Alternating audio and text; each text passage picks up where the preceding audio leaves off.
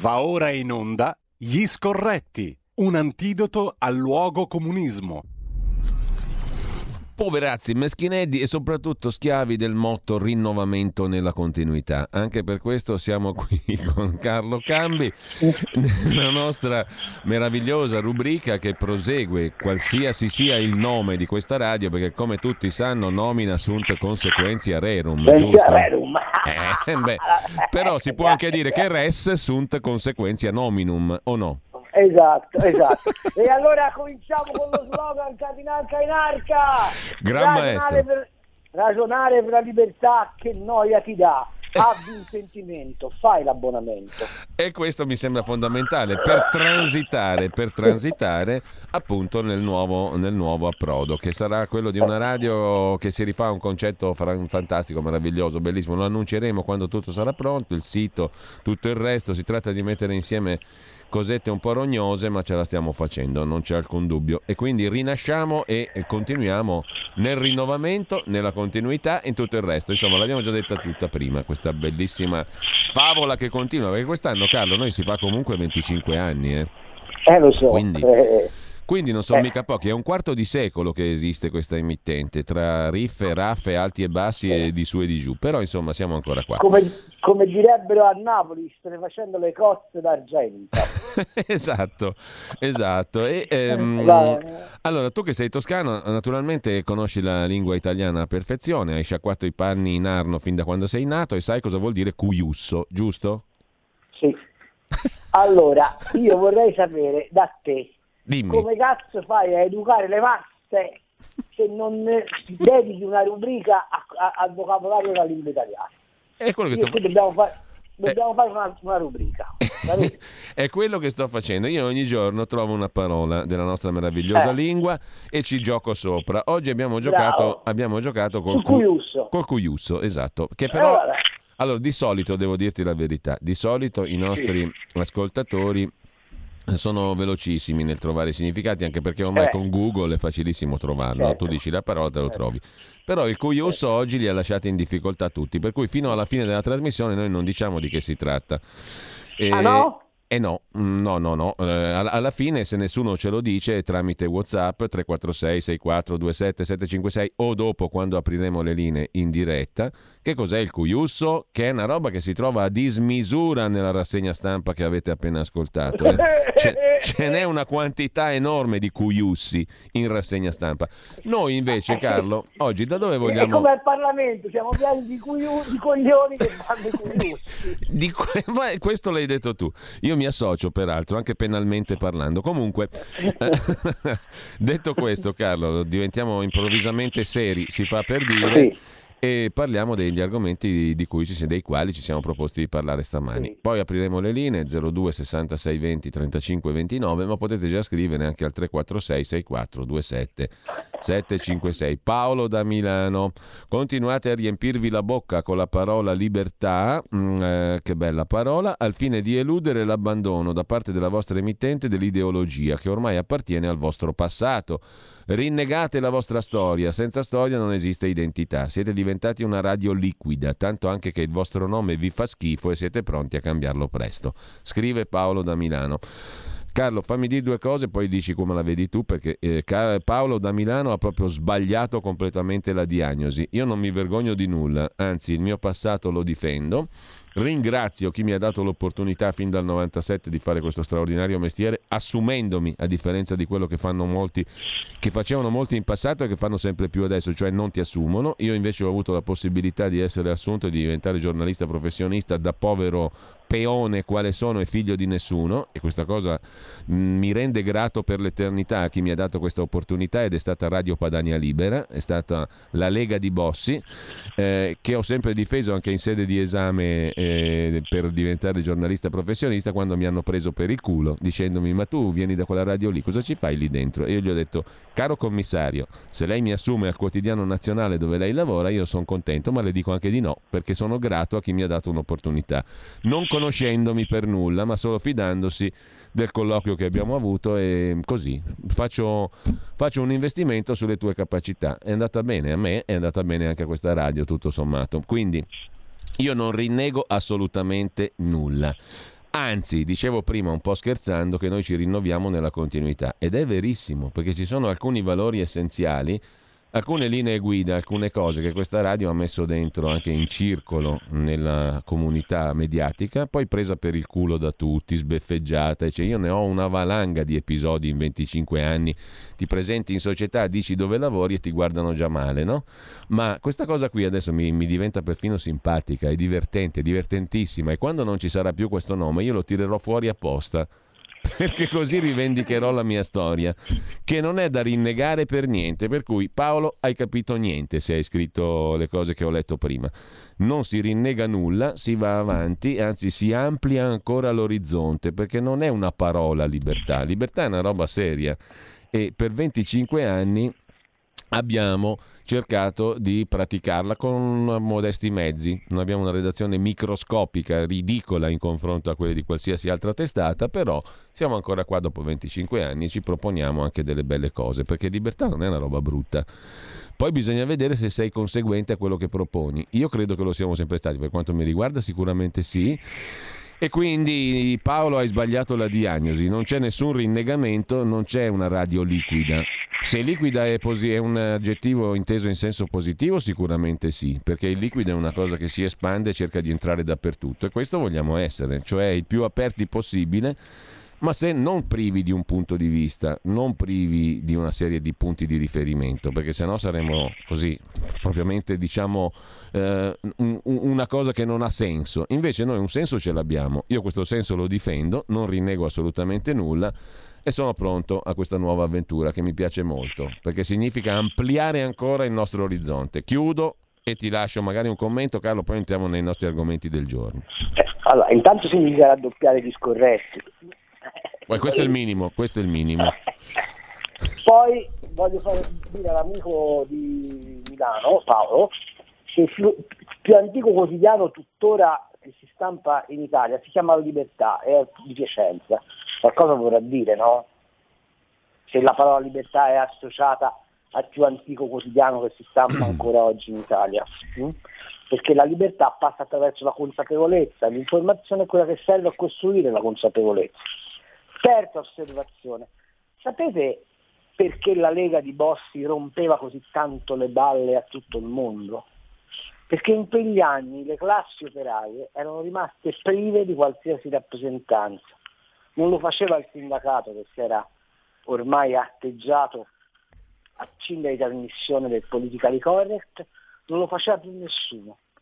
E la Lega di Bossi ha avuto quell'anima popolare perché è stato l'unico partito che in quegli anni, erano gli anni del prodismo imperante, ve lo ricordate, sì?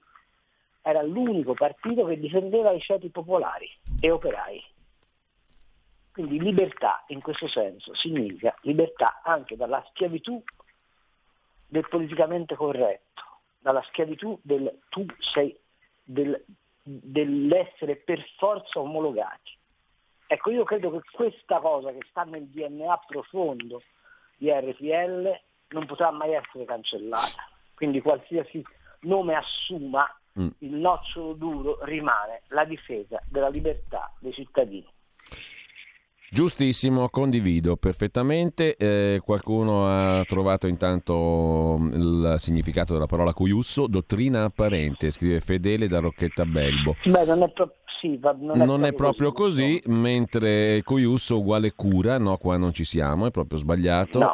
Uh, cuiusso... Se volete ve la, do- gliela diamo la, la definizione? Eh? allora diamola, è una frase, parola. Allora, cu- cu- ecco, di, di, di, dimmi la tua, Carlo. Il cuius è sostanzialmente un'espressione latina esatto. che parte dal, dal, dal cuis, no? dal, dal, fare il sopracciò su tutto, e il cuius è un'affermazione saccente che cerca di spiegare qualcosa senza spiegare nulla. Ok? Esattamente così, una parola, una sentenza usata un po' con pedanteria, con sfoggio, per sfoggiare cultura, per stupire gli ingenui, dottorale, eccetera, significa anche persona, persona sciocca, minchione. Sì, anche eh. sì, minchione. Vabbè. Benissimo, Carlo, Carlo io sono stupito. Sarebbe, oh, sarebbe, sarebbe, meglio più che coglione vanaglorioso, borioso, ok? Cuius è uno, eh sì. a, a Livorno posso usare una, un'espressione che che, che, è fuori dalla fascia protetta.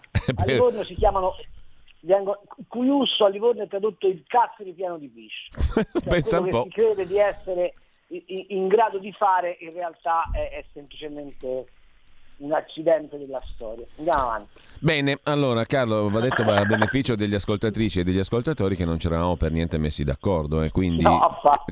Carlo sa veramente cos'è il cuiusto, a differenza mia che finché non l'ho scoperto non lo sapevo. Comunque, eh, detto questo Carlo, entriamo nel vivo perché il tempo scorre implacabilmente e allora tra gli argomenti di oggi c'è naturalmente l'elezione del Presidente della Repubblica. Stamani è venuto Mm. fuori l'idea del Mattarella bis, per cui sia Enrico Letta che i 5 Stelle sarebbero pro Mattarella bis. Comunque l'elezione del Presidente resta un rebus, eh, tu sostieni che il PD al di là delle dichiarazioni non è che sappia tanto cosa fare e la Lega forse No. neppure. hm? Tra Draghi e il Caimano il, colle- il colle diventa un rettilario. Cosa salta fuori dal rettilario secondo te? Allora, da Rettitario secondo me salta fuori intanto una cosa che fa, lasciatemela dire, che veramente quelli del PD sono dei cuiussi, perché hanno sempre rotto le balle con la Costituzione più bella del mondo, nata dalla resistenza, antifascista, antirasista, antitutto, e poi l'hanno smontata da quando sono al governo pezzo a pezzo. L'ultima è questa follia del Mattarella bis, che significherebbe, intanto non esiste l'elezione del Presidente della Repubblica a tempo, per cui se rieleggi Mattarella lui ha diritto a starci sette anni Ah, e l'unico modo che hai per cacciarlo è fargli l'impeachment e per fare l'impeachment di un Presidente della Repubblica devi dimostrare che ha fatto alto tradimento e processarlo davanti alla Corte Costituzionale. Quindi immaginate questi quanto sono lungimiranti. Cioè Mattarella deve stare lì per i loro comodi e loro violentano la Costituzione che prevede l'elezione del Presidente per altri sette anni. Mattarella finirebbe di fare il Presidente della Repubblica a 94 anni fra un po', ok? Che è poi l'obiezione che si può sollevare a Berlusconi. Ora, francamente, leggere un Presidente di 84 85 anni, che tra l'altro si impapera pure quando parla, non è un bellissimo vedere. Ma detto questo, ehm, secondo me neppure la Lega sa perfettamente cosa fare perché non ha sondato o perlomeno così risulta, il ehm, novero dei eh, padri della patria, di quelli che sono ancora Mm. disponibili su piazza per rappresentare un, come posso dire, un'idea di paese. ok? Io sapete che ho una predilezione per il professor Martino eh, che, rite- che riterrei degnissimo di fare il, il Presidente della Repubblica come per il giudice Carlo Nordio che riterrei Sì. degnissimo di fare il Presidente della Repubblica per il semplice motivo che per esempio Presidente della Repubblica è anche Presidente del CSM e vedere Nordio a capo del, a capo del CSM a me darebbe un grande sollievo di libertà. Ma dette queste vie preferenze che non contano ovviamente nulla, ciò che non si è posto all'attenzione di chi sta parlando de- della Presidenza della Repubblica è ma deve difendere gli interessi internazionali o deve difendere gli interessi nazionali nel quadro internazionale? Perché Draghi, che viene acclamato da tutti come possibile Presidente della Repubblica, e qui pongo una domanda che ovviamente da parte mia Sì. ha una risposta, ma la vorrei anche dagli ascoltatori. Ma Draghi al Quirinale rappresenta l'Italia nel mondo o il mondo nell'Italia? E questa è un'ottima domanda sulla quale credo che molti delle ascoltatrici e degli ascoltatori possano dire la loro. Ti, cre- ti chiedo però un'altra cosa. Ehm, tu parlavi di Nordio o Martino, no? Sarebbero due presidenti formidabili della Repubblica in discontinuità con tutto il trentennio, minimo il trentennio che ci lasciamo alle spalle, no? dal 92 in avanti. Eh, però uno come Nordio, secondo te, avrebbe avuto chance effettive di, mm, sì. di essere eletto. E, e soprattutto ti dico qua, però, al di là di Berlusconi, che vabbè, lasciamo perdere, ehm, lasciamo perdere No, per no, il motivo andia- che dicevi no, tu. Non è lasciamo perdere. Se continuiamo con Berlusconi andiamo a perdere. Ecco appunto, dico in quel senso lì, eh, al di là di Berlusconi, il problema è che un vero, autentico candidato di centrodestra non c'è. Esatto, è questo che sto dicendo. Allora, eh, per l'amor di Dio, poi può essere pure che Berlusconi ce la fa e se ce la fa siamo tutti contenti perché lo spettacolo di vedere il più inquisito d'Italia che comanda sui giudici è una roba che cioè, compro popcorn e mi metto lì, cioè, dire, è, è stupendo.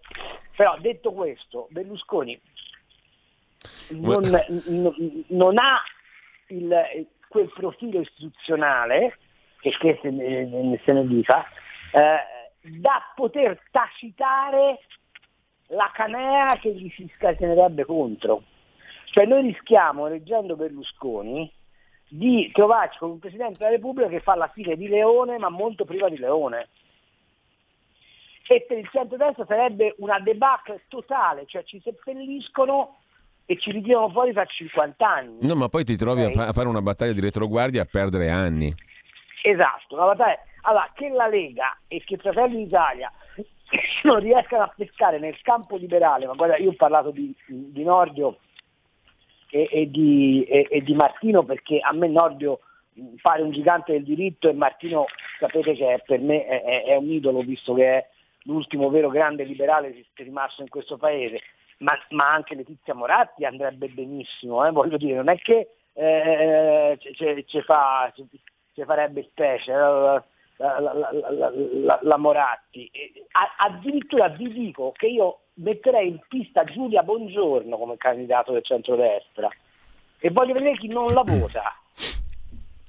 Voglio okay. vedere chi non vota Giulia Bongiorno, cioè una signora che ha un profilo istituzionale straordinario, una cultura giuridica spaventosa, una che si è battuta per i diritti delle donne senza se e senza ma, non come queste sciacquette che per una pata di culo di una giornalista fanno un casino alla Madonna e per dieci ragazze stuprate in piazza Duomo si inguattano e stanno zitte. Ecco, questi sono i personaggi sui quali il centro-destra dovrebbe puntare.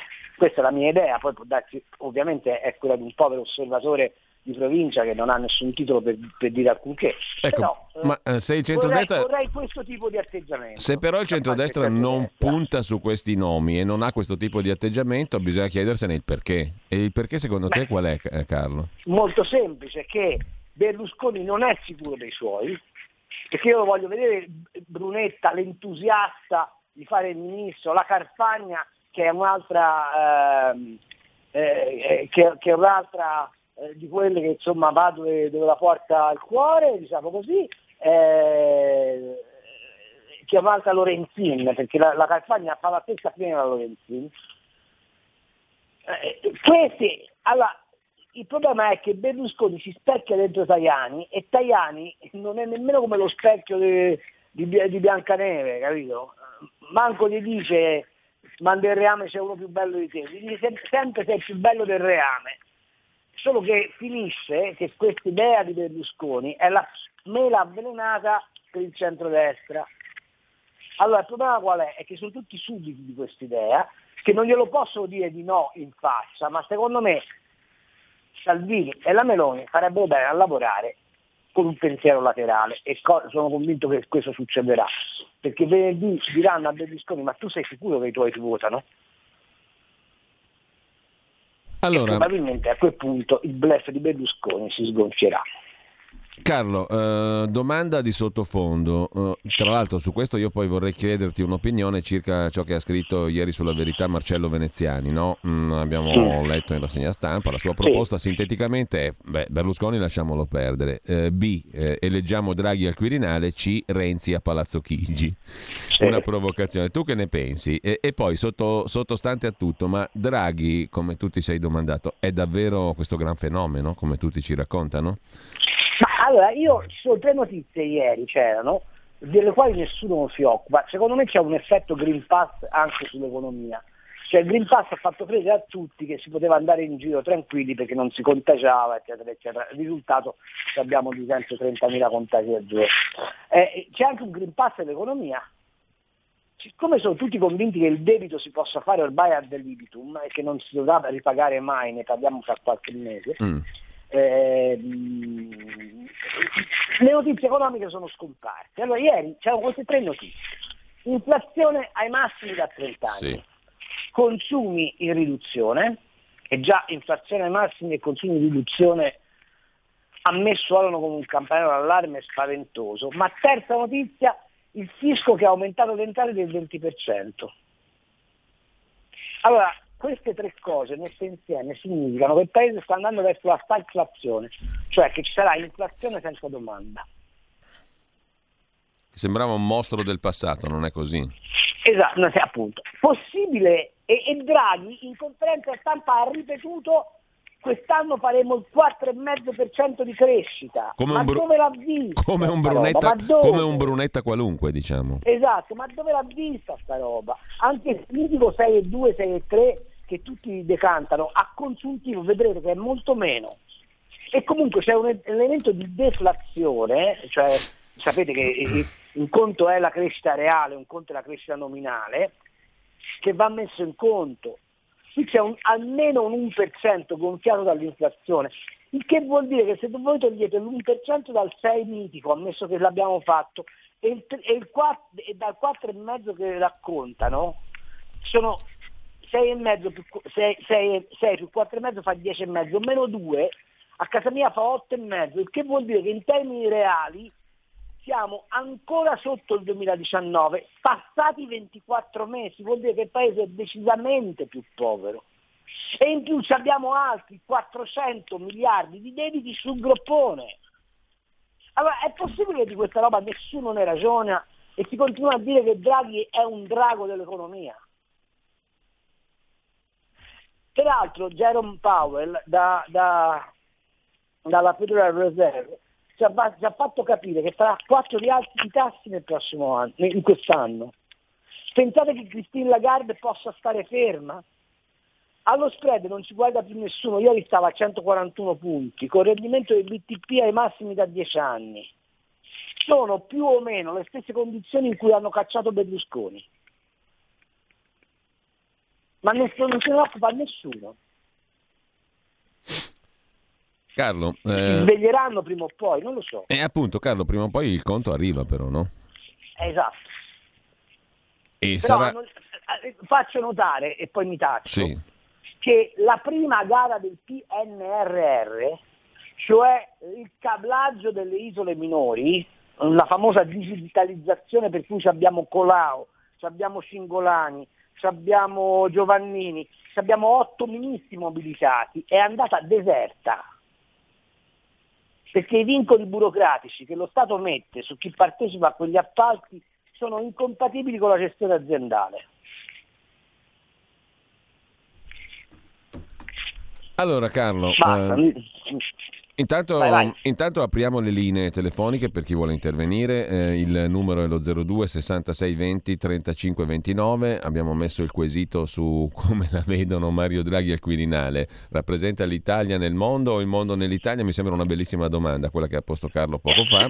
Eh, intanto però eh, Carlo, a proposito di economia, una delle notizie del giorno, mh, mm, la riporta solo il giornale in pagina economica oggi, è una conferma di quello che dicevi poco fa, mi sembra. Una spesa imprevista di 1000 euro, eh, l'ha commentata anche il presidente della Consob, Paolo Savona, e una famiglia media italiana va in crisi. Questo vale per una famiglia su tre. Se ti trovi di fronte a una spesa non prevista da 1000 euro, cominciano a essere dolori. Eh, gli italiani risparmiano, ma non fanno programmi e non sanno investire, dice ancora la Consob. Però quello che colpisce è questo: tu ti trovi 1000 euro di spesa non preventivata ed è facilissimo che entri in crisi non è la fotografia di un paese in salute, questo altro che percentuali di crescita, no? È una conferma di quello che dicevi, credo. Assolutamente sì. Mi piacerebbe rispondere a Paolo Samona, che pure è persona che io stimo, una cosa.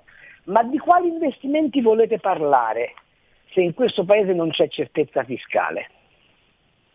Se ogni due per tre si sveglia il segretario del Partito Democratico e dice facciamo la patrimoniale, se stanno tentando di far diventare Presidente della Repubblica quel signore che nottetempo entrò nei conti correnti degli italiani e gli portò via il 6 per 1000. Ma quello lì ha delle chance, secondo, secondo te? Eh? Detto secondo per... me sì, alla fine sì, sì? purtroppo sì. sì. Eh, eh, eh, di quali investimenti vogliamo parlare? Di un paese che tassa l'investimento al 27% aborigine? Vogliamo parlare di un paese che eh, mette il limite al contante, vogliamo parlare di un paese che eh, se tu hai i soldi in banca è bene che non li movimenti perché sennò l'agenzia delle entrate ti fa l'accertamento. Carlo, abbiamo... Io lo, lo, vorrei raccontare, scusate, sì. in 30 secondi. Ti, no, ti, ti, posso chiedere, ti, posso chiedere, di rimandare Prego. a dopo la piccola pausa. Intanto, pausa? intanto, io so, sì, c'è la pausa delle 10, siamo già alle 10 con due telefonate in attesa e Carlo che si è appena... Vai, vai, vai. Carlo che si è appena abbonato da Mazzano, Brescia. Grazie Carlo, in diretta.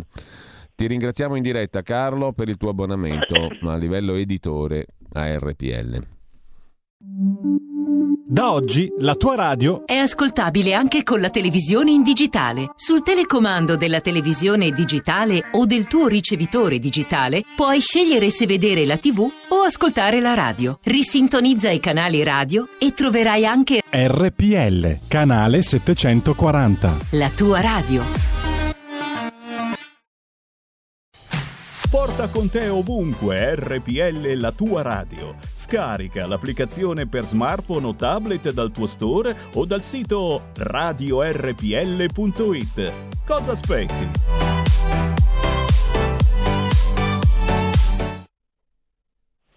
Rieccoci in onda. Allora Carlo, abbiamo due ascoltatori in attesa, ma intanto ti lascio la parola per concludere il discorso che stavi facendo. No, no, era semplicemente una battuta. Anni fa mi capitò di essere chiamato all'agenzia delle entrate per un accertamento perché avevo mia mamma malata d'Alzheimer in clinica e la figlia a scuola privata e io gli risposi mia madre è in clinica perché voi non avete posto negli ospedali e mia figlia è a scuola privata perché alle scuole del comune non c'era posto. Quindi siete voi che dovete dare i soldi a me, non io a voi. Allora, due telefonate e intanto Fauci, l'immunologo consulente della Casa Bianca sul Covid, dice che alla fine la variante Omicron troverà tutti. Pronto? Pronto? Buongiorno. Buongiorno, buongiorno. Senta, due cose veloci. Questi sig- loro signori hanno deciso di nascondere i dati dei morti e dei contagiati. Ora, quei loro signori però sanno benissimo che un po' di paura e un po' di apprensione è quella che salva tutti gli animali dal farsi male e dal morire. Quindi questi signori sono in malafede. Il risultato che vogliono è che a noi sparisca il timore e la paura per sacrificare qualche decina di migliaia di persone sull'altare dell'economia. Due, ci sono dei virologi che H24 sono continuamente in televisione. Ora niente di male i virologi, peccato che non parlino di virus e di epidemie, ma parlano di politica, di economia e di tecniche di comunicazione persuasiva. Ora io mi domando, ma sono pagati dal comitato d'affari della borghesia sta gente? E allora mi viene in mente Lucio Sergio Cattivina. Ora che il governo della Repubblica è caduto nel pieno arbitrio di pochi prepotenti, noi altri tutti, valorosi, valenti, nobili e plebei, non fumo che volgo, senza considerazione, senza autorità, schiavi di coloro cui faremmo paura, so che la Repubblica esistesse davvero. Meditate gente, meditate. Un'altra telefonata, pronto? Grande. Altra chiamata, pronto? Pronto Giulio Mauro da Reggio Emilia. Buongiorno. Dunque, io vorrei solo se eh, rivolto a Cambi. Con un'inflazione che mi pare che in Germania adesso sia arrivata al 5-9% e sfora eh, o, o, o, circa, in Italia un punto in meno, dicono, il che è tutto da verificare. Io mi domando, e con i salari fermi al 3% in meno rispetto al 1990, per cui con, la, con l'euro con quello che ci è costato siamo ridotti praticamente alla fame. Io mi chiedo proprio per via dell'inflazione, dell'inflazione visto che il sistema pensionistico tedesco è basato su, sull'investimento, su dei fondi che non stanno rendendo niente, a quanto tempo il ministro delle finanze liberale, quindi un falco, attenderà per spingere la Lagarde ad alzare i tassi? Grazie. Allora, grazie Mauro, ti consiglio di dare un'occhiata al telefono, alla linea telefonica perché c'è il percorso da scariche elettriche molto fastidioso. C'è una terza telefonata e poi la parola a Carlo Cambi. Pronto? Pronto? Pronto, buongiorno. Sì, ciao Giulio, sono Ermanno. Ciao Ermanno. Senti, senti eh, Giulio, io mi, mi sono diplomato ragioniere al Carlo Cattaneo di Milano nel 1959. Poi ho eh, seguito, i, eh, sono, mi sono iscritto alla Cattolica, eccetera, eccetera.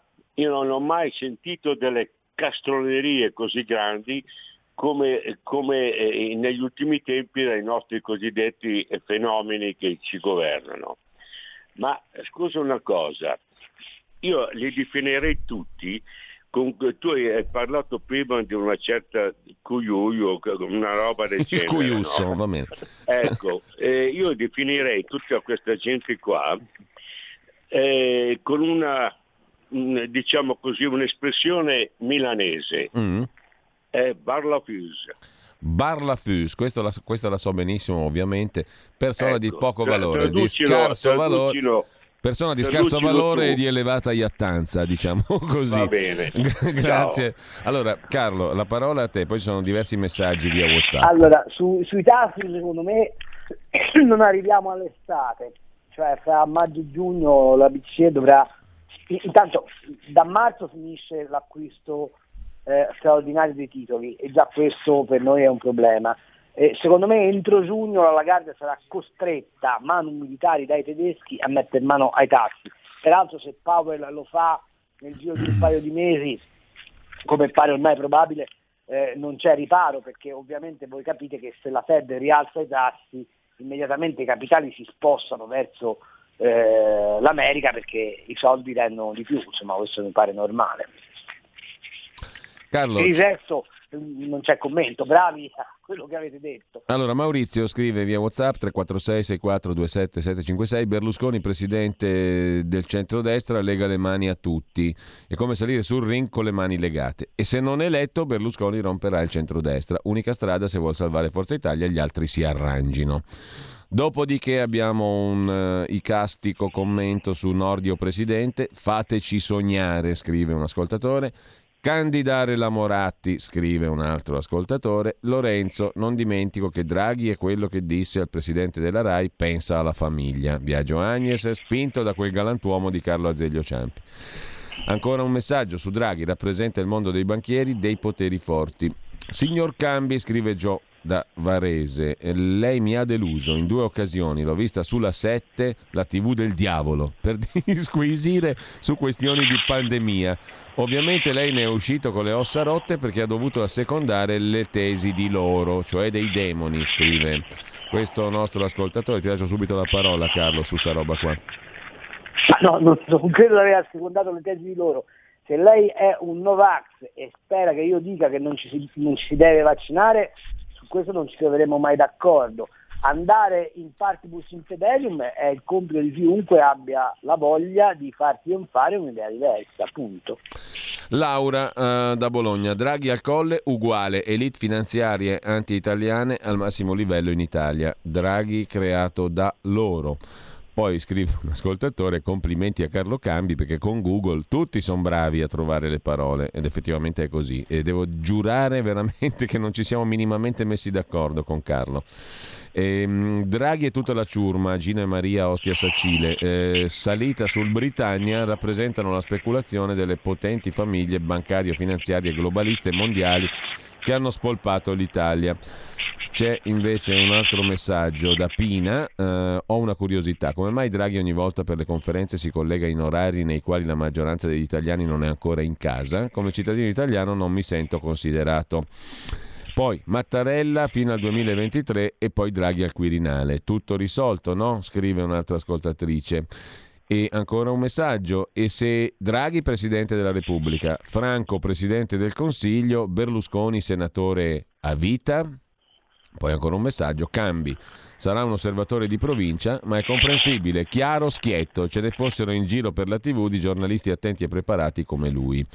Ancora un messaggio. Buongiorno. A me Draghi dà l'impressione di un altro grande dei tempi passati. Tonino Di Pietro sembrava il risolutore della corruzione in Italia, poi di incanto ha aperto la bocca e si è dimostrato un mediocre, scrive il nostro ascoltatore. E ancora, se Draghi fosse quel che dicono, un altro messaggio, eh, perché non chiama Ursula per aprire Nord Stream 2 alla Russia e il prezzo del gas scende in un amen? Perché se non lo fa, perché non lo fa se è quel che dicono. Draghi un persuasore, scrive Walter, eh, ma perché Salvini fa continuamente scelte sbagliate, dice Giovanni, e su questo poi magari spendiamo due parole perché io credo che Salvini scelte sbagliate, per carità le fanno tutti, però in sto momento non sia molto semplice uscire da una, una sorta di gabbia che no, poi ne vedo mh, voglio sapere cosa ne pensi tu Carlo su Salvini e sulla Lega in questo momento. Mi piacerebbe un vero garante della Costituzione Luciano Barra Caracciolo scrive un ascoltatore. Eh, e poi finiamo qua per i messaggi per il momento. Carlo. Allora, eh, vabbè, sono tutti messaggi più o meno interessanti, ma che danno tutti il senso di una cosa, c'è un popolo che non si riconosce più in chi lo governa, questo mi pare evidente. E questo distacco secondo me è molto preoccupante. Che cosa sta facendo Salvini? Salvini, come dire, secondo me ha, ha, ha, gli andrebbe fatto un monumento in questo momento, perché aveva la capacità di resistere alle provocazioni continue che gli fanno, con la speranza che se ne vada dal governo. Eh, è, è straordinaria. La cosa che mi preoccupa è la debolezza dei ministri leghisti invece eh, non toccano palla, non toccano palla. Cioè, la Lega ha tre ministri. Diciamo che non c'è traccia eh, effettivamente, non c'è traccia. La Lega, la Lega ha tre ministri che non toccano palla. E se non ci fosse Salvini, e lo dico anche nella disputa Salvini-Giorgetti, una disputa peraltro artefatta, cioè creata d'arte per parlare male della Lega, eh, si dimostra che la statura politica di, di Matteo, che è una, statu- una, statura molto tattica, non strategica purtroppo, ehm, è vincente rispetto a quella di tutti gli altri. Eh, fa bene a rimanere, sì, fa bene a rimanere perché se uscisse eh, e ne avrebbe forse un piccolo vantaggio elettorale, un piccolo dividendo elettorale perché potrebbe sovrapporsi alla Meloni, ma sarebbe tagliato completamente fuori da qualsiasi gioco. In questo momento ehm, il governo del paese è l'unico luogo dal quale puoi capire come ti massacreranno. Se esci dal, dal, dal governo vieni fatto a pezzi perché il vedete, eh, quello che noi non consideriamo mai è che siamo convinti che ciò che si vede è ciò che realmente accade. Purtroppo non è così in Italia. Eh, il governo conta pochissimo in questo momento in Italia. Eh, fateci caso, c'è Bonomi che continua a dire ogni due per tre che è contentissimo di quello che succede eh, al, um, col governo. Se voi parlate con gli industriali, gli industriali stanno incazzati come, come bisce. Eh, come ve la spiegate questa cosa? Eh, pensate alla Coldiretti, c'è Prandini che ogni due per tre dice eh, va bene, il governo sta facendo, ci sono gli agricoltori che stanno morendo letteralmente di fame in questo paese. I, i, c'è il piccolo commercio, sono, c'è il turismo che è tutto per aria e, e, e le rappresentanti istituzionali del turismo non hanno ancora rotto col governo.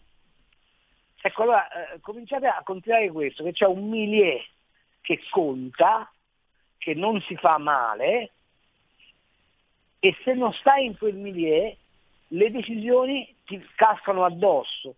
Secondo me Salvini ha deciso di presidiare quel milieu, ci sta ovviamente, eh, credo, con dei conati di vomito tutte le mattine, ma se molla è fatto fuori.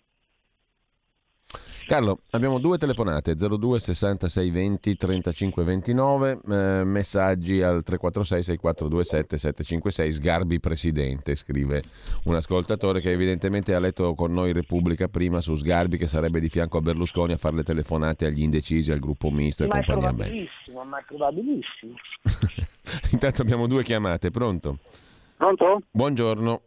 Buongiorno, eh, buongiorno, signori, sono Marino da Brescia. Prima di fare una domanda breve breve al nostro amico Cambi, volevo chiedere, ah, volevo fare due considerazioni. Secondo me, primo, Mattarella non verrà rieletto, non ne, non ne vuole sapere, si vede che non ne, ha la, non, non ne ha la volontà e molto probabilmente i giochi sono già fatti, andrà su probabilmente Draghi alla Presidenza della Repubblica perché ci vuole andare, metterà su qualche suo funzionario di fiducia, praticamente farà quello che dirà lui.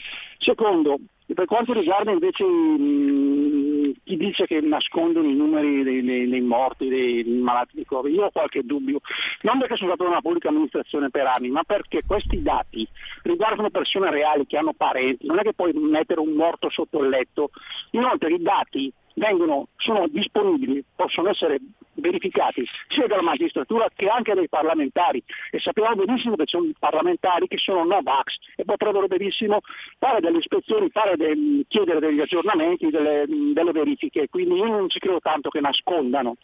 Ultima cosa, domanda al nostro amico Cambi. Secondo lei, dottor Cambi, il nucleare di quarta generazione, quello nuovo, per quanto riguarda l'Italia, cosa dirà in Europa? Sarà favorevole?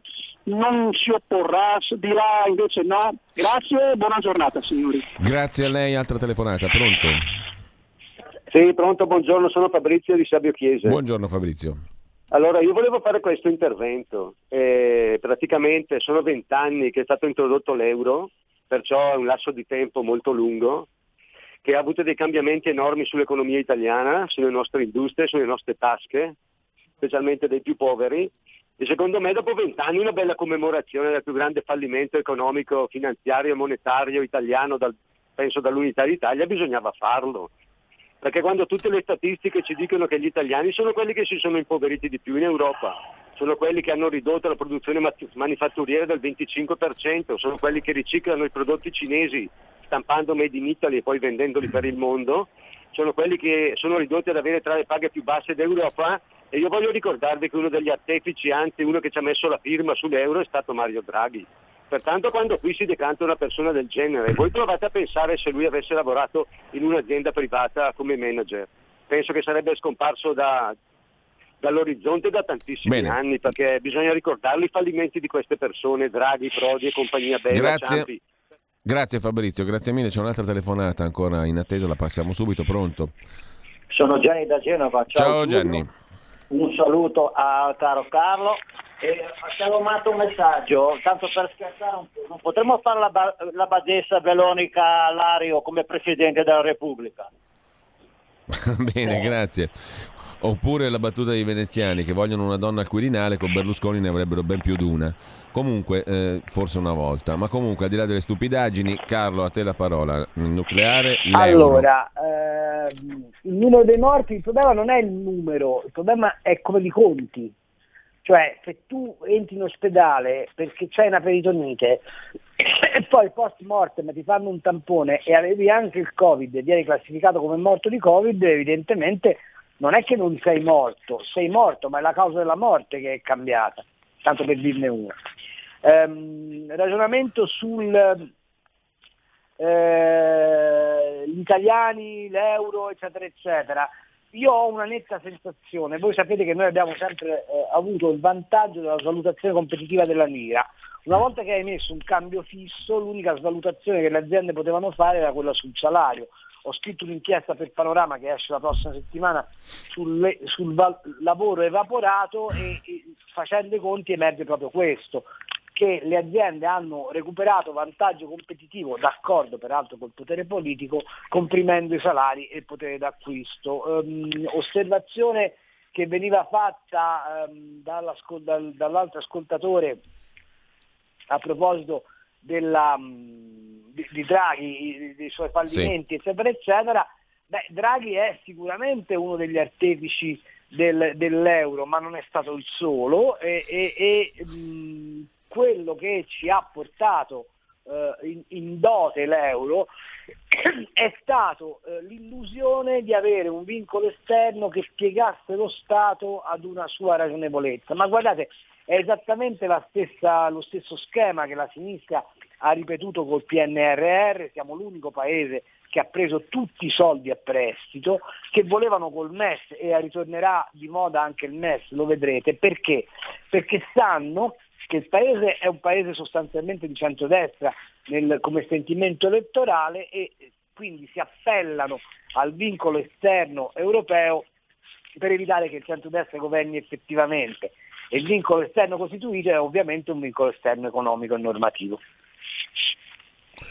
Allora, abbiamo eh, anche dei messaggi ancora dei quali dare conto, li leggo velocissimamente al 346 6427 756, scrive un ascoltatore sinteticamente con Berlusca presidente il centrodestra sarà finito, come scriveva ieri i veneziani che citavo prima, no? Um, un Berlusconi presidente diventerebbe il maggior garante delle- dei favori al centro-sinistra, di un governo di centro-sinistra. Sarebbe ricattabile ovviamente. Eh, Claudio di Albairate si auspica un garante della Costituzione quando la Costituzione garantisce e protegge i Volta Gabbana, ne dobbiamo fare di strada. E poi ancora eh, Carlo Cambi dice che Sal- diciamo che Salvini si è spaventato alle ultime elezioni europee, ha capito che il popolo italiano stava facendo seriamente e dunque ha pensato di perdere voti. Ferdinando da Verona, non è che l'abbia ben intesa sta roba. Comunque, altro messaggio, visto che dice che ha giocato a vinci perdi, Salvini, ma non mi pare. No, no, vabbè. E infatti, comunque, eh, visto che è in dubbio, scrive un altro ascoltatore, che dalla nostra felice entrata in Unione Europea siamo colonia tedesca e visto che in questo momento anche la Merkel è disoccupata, perché non proporle un contratto come nostro Presidente della Repubblica a tempo indeterminato? La Costituzione non lo prevede, ma troppe cose non prevedrebbe la nostra Costituzione e invece accadono. Eh, altro messaggio, mi meraviglia, il mitico Cambi non tenga conto della devastazione che ci aspetta in termini di salute per i vaccinati, con l'insorgere di malattie autoimmuni e varie. Qui apriamo un portone che poi commenteremo domani, tra l'altro, col professor Paolo Mussa, che ha scritto un bellissimo articolo su fondazioneium.it in home page, a proposito del perché tanti ragionano in maniera irrazionale da due anni a questa parte, mm, perché fanno, non fanno più riferimento neanche al senso della realtà. Perché tante cose, tante idee e tanti comportamenti così assurdi in questi due anni? È un bel tema e non so se l'hai letto Carlo già questo intervento sul... No, non l'ho letto, ma lo leggerò visto che me lo suggerisci. Guarda, è molto interessante perché tocca dei nodi non banali, diciamo, assolutamente, anzi centrali secondo me, per capire perché tanti Novax ragionino così coi piedi, diciamo così, per usare un eufemismo, e dall'altra parte perché tante decisioni governative non siano state proprio toccate dalla razionalità, eh? siano anche state decisioni non perfettamente logiche e, e razionali. Ehm, intanto ci sono altre telefonate, credo, ma ci sono anche altri messaggi. Eh, con Berlusconi al Quirinale potremmo avere almeno 4 o 5 First Lady. Eh, una, um, un altro messaggio, quello che ha detto Carlo è esattamente quello al quale facevo riferimento nel mio messaggio di prima, i dati farlocchi sui morti, morti con Covid e non per Covid. Eh, se ci sono telefonate, le passiamo al volo, sono 202 66 20 35 29, qualche minuto ce l'abbiamo ancora e con noi Carlo Cambi. Pronto? Buongiorno, buongiorno, prego. Noi la sentiamo. Pronto? Noi la sentiamo, può parlare. Buongiorno. Ah, sì, perfetto. Eh, allora, buongiorno Giulio, buongiorno Carlo. Buongiorno. Eh, io ho un- una domanda banale. Tutte le sere trasmettono i morti. Ti dicono 700 morti, 800 morti. Ma morti di cosa? Morti in tangenziale, morti di morbillo, morti di varicella. Non mi dicono di cosa sono morti. È questo che voglio sapere. Punto. E non me lo spiegano mai, non me lo dicono mai, non mi dicono di cosa sono morti. Ciao, bye. L'altra telefonata, pronto? Ciao, sono Marco da Mantova Ciao, e non Marco. dicono nemmeno la fascia d'età di chi è deceduto. Comunque non era per questo che volevo intervenire. Una considerazione, ma davvero crediamo che chi ci governa non sappia le reali condizioni del Paese? Ma dove vuole andare quest'Italia? Con eh, la crisi economica del 2008 che non è mai stata superata, gli ultimi due anni che hanno distrutto anche psicologicamente, soprattutto psicologicamente le persone, le aziende che scappano per la crisi della logistica o chiudono perché abbiamo dei prezzi delle energie, e del gas o dell'elettri- o dell'elettricità che sono esplosi. Praticamente questo, e, e non dimentichiamo anche la gente non spende anche perché in previsione abbiamo o una patrimoniale sugli immobili o una patrimoniale nascosta dal dover eh, mettere a norma i nostri immobili perché non sono secondo le normative ecologiche europee, oppure dobbiamo anche cambiare la macchina perché se non ce la mettono fuori legge nei prossimi anni col discorso dell'euro 3, euro 2, euro 4, ce la metteranno fuori legge perché dovremmo comprare l'elettrica, la gente non spende, il paese naturalmente non può crescere economicamente, ci attende soltanto il declino e la miseria. Purtroppo la penso così. Ciao a tutti e grazie. Bene, allora Carlo. Che come faccio a dar torto all'ascoltatore di Mantova? Penso esattamente la stessa cosa, con un ragionamento leggermente più, diciamo così, eh, centrato e raffinato, ma la conseguenza è quella. Eh, tutto il resto, sì, eh, amici, avete ragione, ma il problema l'ha, l'ha sollevato anche Bassetti, onestamente, quando dice eh, basta con queste statistiche, non, non hanno senso e, e- e- e se le dobbiamo dare diamogli un senso. Ma io credo che sia l'effetto terrore che hanno voluto indurre per spingere la gente a vaccinarsi, ma hanno fatto dei pastrocchi straordinari. Bastava due anni, quando è uscito il vaccino, rivolgersi al paese dicendo cari amici, o vi vaccinate o sarà una strage. Eh, siamo sicuri dei vaccini? Probabilmente no. Siamo sicuri però che fra il beneficio dei vaccini e il maleficio di non vaccinarsi, il maleficio è un male sicuro. Questo andava detto, punto. Senza stare a fare tanti casini dei virologi, i green pass, i divieti, le robe, le aree. Siamo fra l'altro il paese con la maggior quota di vaccinazione in Europa e non abbiamo risolto nulla perché il ministro Speranza andava cacciato e mi meraviglio che nessuno oggi nei giornali ponga il tema del cacciamo speranza, punto.